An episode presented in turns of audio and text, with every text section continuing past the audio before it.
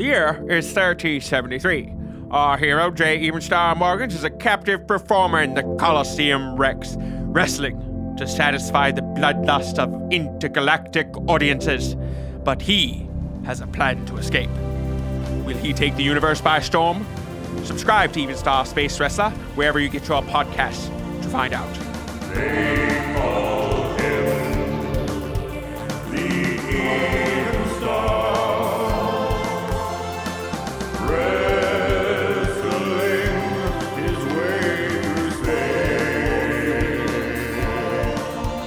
Space Wrestler.